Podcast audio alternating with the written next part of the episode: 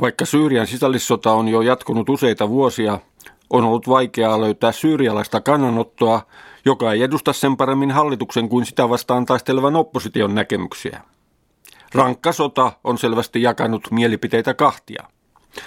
Nyt tunnettu syyrialaissyntyneen arabirunoilija Adonis on julkaissut Ranskassa teoksen, joka omalla tavallaan vastaa tähän haasteeseen.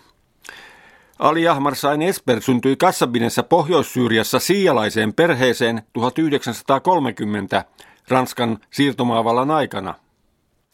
Hänen isänsä oli kiinnostunut kulttuurista ja poika julkaisi ensimmäistä runonsa jo 17-vuotiaana, vähän sen jälkeen kun Syyria itsenäistyi. Hän opiskeli filosofiaa Damaskoksen yliopistossa 1950-luvun alussa, mutta ajautui ristiriitaan 1956 silloisen Baath-puolueen hallinnon kanssa ja pakeni Libanoniin. Hän perusti Beirutissa Yusuf al-Khalin kanssa runoilijaryhmän Shirin ja ennen pitkää samannimisen aikakauslehden. Tällä lehdellä on sanottu olleen suuri vaikutus arabirunouden kehitykseen. Kun Libanonissa puhkesi sisällissota 1980-luvun puolivälissä, Ali Ahmar Said Esper, joka oli ottanut runoilijan nimen Adonis, pakeni Pariisiin kuten monet muut libanonilaiset intellektuellit. Hän on sen jälkeen asunut pääasiallisesti Pariisissa ja saanut Ranskan kansallisuuden. Hän julkaisee kuitenkin runojaan jatkuvasti arabian kielellä ja joidenkin mukaan hän on viime maailmansodan jälkeen johtava arabirunoilija.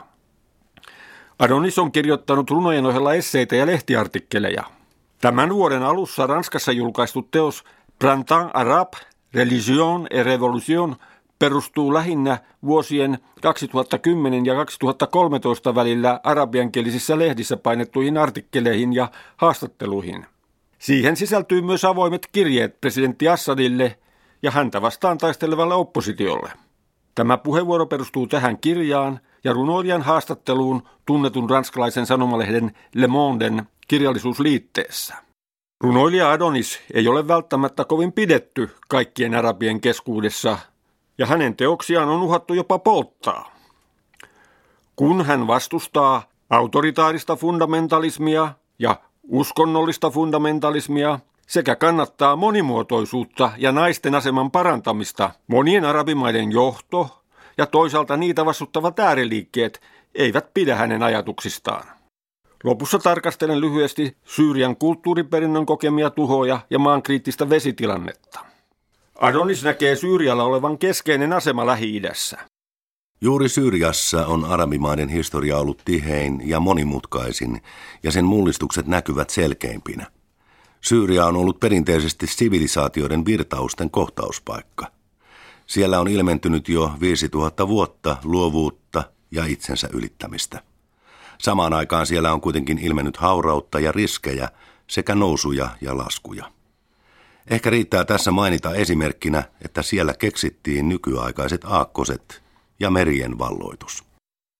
Hänestä paljastuu perinteinen arabinationalisti, joka ei halua ulkovaltojen puuttuvan arabimaiden sisäisiin asioihin.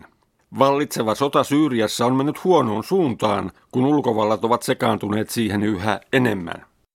Amerikkalaiset ja länsimaiset juonittelut suuntautuvat lähi islamia vastaan. Jotta pystyttäisiin rajoittamaan kiinalaisia pyrkimyksiä ja vähentämään Venäjän vaikutusvaltaa, nämä juonet pyrkivät välineellistämään sitä, mitä kutsutaan islamilaiseksi valtamereksi, koska siellä on öljyvaroja ja muita luonnonvaroja. Hän moittii Syyrian oppositiota muun muassa siitä, ettei se kiinnitä riittävää huomiota Syyrian pitkään historiaan sekä maan etniseen, kielelliseen ja uskonnolliseen monimuotoisuuteen. Olen korostanut jatkuvasti, ettei assyrialaisella, kaldealaisella ja syyrialaisella kristityllä, maroniitikristityllä, katolisella, ortodoksilla tai protestantilla ole mahdollista olla Syyrian presidentti. Mutta mitä perusteita on tällaiselle kielolle? Hehän ovat Syyrian kansalaisia. Jos eläisimme todella tasa-arvoisessa siviiliyhteiskunnassa, voisimmeko hyväksyä tällaisia kieltoja? Adonis huomauttaa, että silloisessa Syyriassa annettiin tilaa Osmani-imperiumin keskuksessa vainotuille armeenialaisille, eli oli kiinnostusta vähemmistöjen asemaa kohtaan, mutta nykyään tilanne on huonompi. Kun ajatellaan siirtymän kautta, tarvitaan asiakirjaa, jossa määritetään Syyrian useiden etnisten, kielellisten ja uskonnollisten vähemmistöjen oikeudet. Juuri nämä, kuten muslimit, kristityt, arabit, kurdit, sirkasilaiset ja turkmeenit, muodostavat maan yhteiskunnallisen mosaiikin. Erityisesti täytyy suojella perinteisiä yhteisöjä, kuten kaldealaisten, assyrialaisten ja syyrialaisten kristittyjen yhteisöjä, sillä nämä käänsivät aikanaan antiikin kreikan kirjallisuuden arabian kielelle ja loivat näin humanistisen sillan Syyrian kulttuuriperinnön ja nykyhetken välille. Aroniksen mukaan kalifaatin ja kalifin perintö elävät edelleen arabimaailmassa ja jopa uudet jihadistit haaveilevat kalifaatista. Tiedämme hyvin, että Osmani-imperiumin kalifaatin hajoaminen synnytti monenlaisia poliittisia järjestelmiä arabimaissa. Mutta jokainen näistä perustui tavalla tai toisella Osmanimalliin, eikä puututtu olemassa olevaan yhteiskuntajärjestelmään, jonka uskonnollinen ja heimoperusta nojautui keskiaikaiseen maailmankuvaan. Kansalaisten ja vallan suhde nojautui suljettuun kehään, jonka perustana olivat sukulaisuussuhteet ja muut vastaavat sitoutumiset.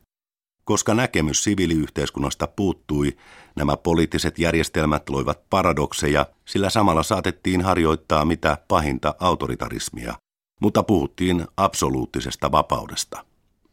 Toisaalla vallitsi erioikeutettujen vapaudet, mutta samanaikaisesti oli erilaisia monopoleja. Harjoitettiin kidutusta ja tehtiin joukkomurhia.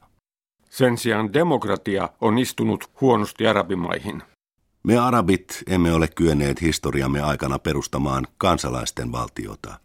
Tämä on valtio, jossa kaikki kansalaiset ovat samanarvoisia lain suhteen, riippumatta heidän yhteiskunnallisesta, uskonnollisesta ja intellektuaalisesta taustastaan. Tämän sijaan olemme perustaneet heimoihin ja ideologisiin oppijärjestelmiin nojautuvia valtioita, joissa on valinnut voimakas lahkolaisuus. Tämä on muutunut puolestaan yhden puolueen ja yhden ja ainoan johtajan vallaksi. Arabimaihin iskostunutta perinteistä mentaliteettia on vaikea muuttaa. Syyrian nykyhallinto, kuten muut alueen hallinnot, perustuu arabimentaliteettiin liittyviin syihin ja tekijöihin. Jos ei pystytä poistamaan tämän mentaliteetin juuria, uusi hallinto jatkaa ennen pitkää samaa linjaa. Sama pätee Marokon, Jordanian tai Saudi-Arabian kuningashuoneiden kaatumiseen, mikäli perinteiset uskomukset uskovaisten valtakunnasta ja perinteellisestä kuningaskunnasta eivät muutu.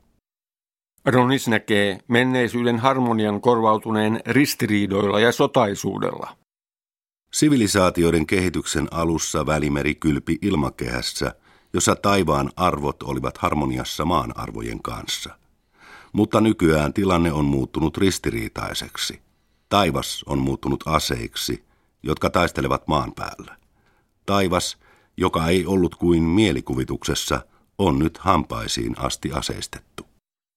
Aronis myöntää olleensa väärässä, kun hän aikoinaan innostui Iranin vallankumouksesta. Uskonnollinen despotismi on vakavampi, koska se on kokonaisvaltainen. Se ottaa haltuunsa ruumiin ja hengen. Nyt hän kritisoi rajusti Iranin nykyhallituksen tuomioita tunnettuja taiteilijoita kohtaan.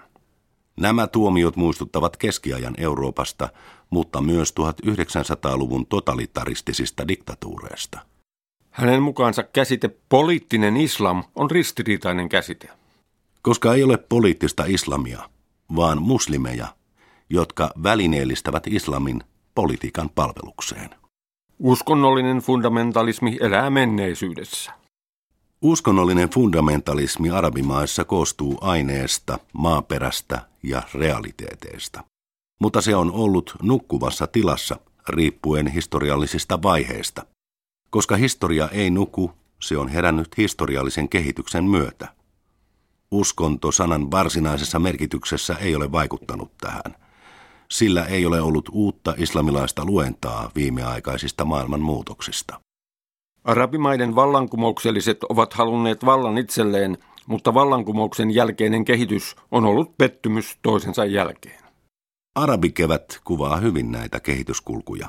Niitä kuvaavat hyvin myös niin sanotut edistykselliset vallankumoukset arabimaissa viime maailmansodan jälkeen.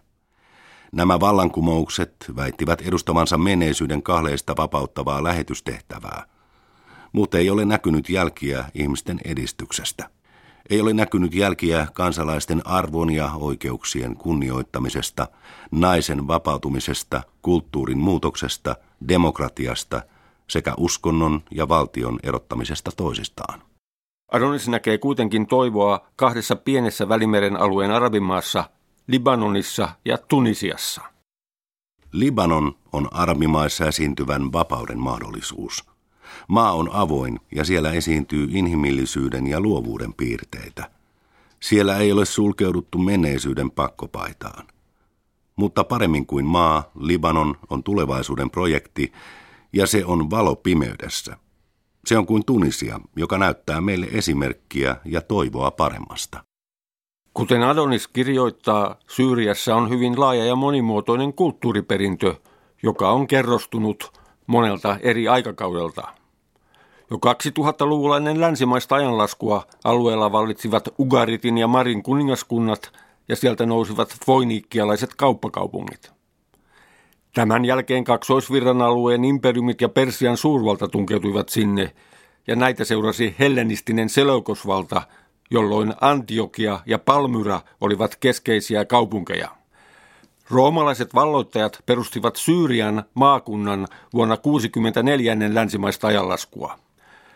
Rooman valtaa seurannut Byzantin valta säilyi siellä 600-luvulle asti, jolloin arabit valloittivat alueen. Ja omajadien noustua valtaan Damaskos oli uuden arabiimperiumin keskus 661-750. Idästä tulleet mongolit hävittivät kuitenkin Aleppon ja Damaskoksen 1300-luvulla. Niinpä Osmaneilla ei ollut vaikea valloittaa aluetta 1500-luvun alussa. Osmanivaltaa seurasi puolestaan Ranskan siirtomaavalta vuosina 1918-1946. Kun Syyrian sisällissota alkoi, Syyrian hallinto oli oppinut jotain aiemmasta Irakin sodasta ja se siirsi osan kulttuurimuistomerkeistä turvallisiin paikkoihin. Osa näistä on kuitenkin jäänyt sodan jalkoihin ja merkittäviä tuhoja on ilmennyt. Samalla tavoin kuin Irakissa, siellä on tapahtunut kulttuurimuistomerkkien ryöstelyä ansaintatarkoituksissa. On väitetty, että ulkomaiset taistelijat ovat suhtautuneet selvästi välinpitämättömimmin syyrialaiseen kulttuurimuistomerkkeihin kuin kotimaiset taistelijat. Syyrian vakavia vesiongelmia ei ole juuri käsitelty tiedotusvälineissä. Jotkut ovat väittäneet, että Syyrian kärsimä kuivuus vuosina 2006-2010 olisi ollut tärkeä tekijä vuonna 2011 puhjenneen kapinan taustalla. Tällöin 1,3 miljoonaa maaseudun asukasta kärsi kuivuudesta, kun hallitus samanaikaisesti leikkasi maataloustukia, 300 000 turhautunutta maaseudun asukasta siirtyi kaupunkiin Pohjois-Syyriasta pelkästään vuonna 2009. Syyrian oli siirryttävä viljan tuontiin 2008 juuri samaan aikaan, kun viljan hinta nousi kansainvälisillä markkinoilla. Syyriassa on parattu lisää yhä syvempiä pohjavesikaivoja, mutta pohjavesivarannot uhkavat tyhjentyä. Kun yli puolet kastelluista viljapelloista perustuu pohjaveteen, Syyria on menossa kohti vakavaa vesi- ja elintarvikekriisiä. Turkin yksipuolinen politiikka Eufratin latvajuoksulla pahentaa Syyrian vesitilannetta. Turkki on ryhtynyt rakentamaan kysymättä alajuoksun mailta suuria patoja Tigrisin ja Eufratin latvoille ja ryhtynyt myös laajentamaan voimakkaasti kasteluviljelyä Anatoliassa. Tästä ovat kärsimässä ja tulevat kärsimään syyrialaiset ja irakilaiset. Turkki on myös eräs niistä harvoista maista, jotka ovat vastustaneet johdonmukaisesti YK laatimaa sopimusta valtioiden rajat ylittävien pinta- ja pohjavesien käytöstä. Kun myös Libanonissa on kärsitty kuivuudesta viime vuosina, on huutava tarve saada aikaan alueellinen vesisopimus Lähi-idässä.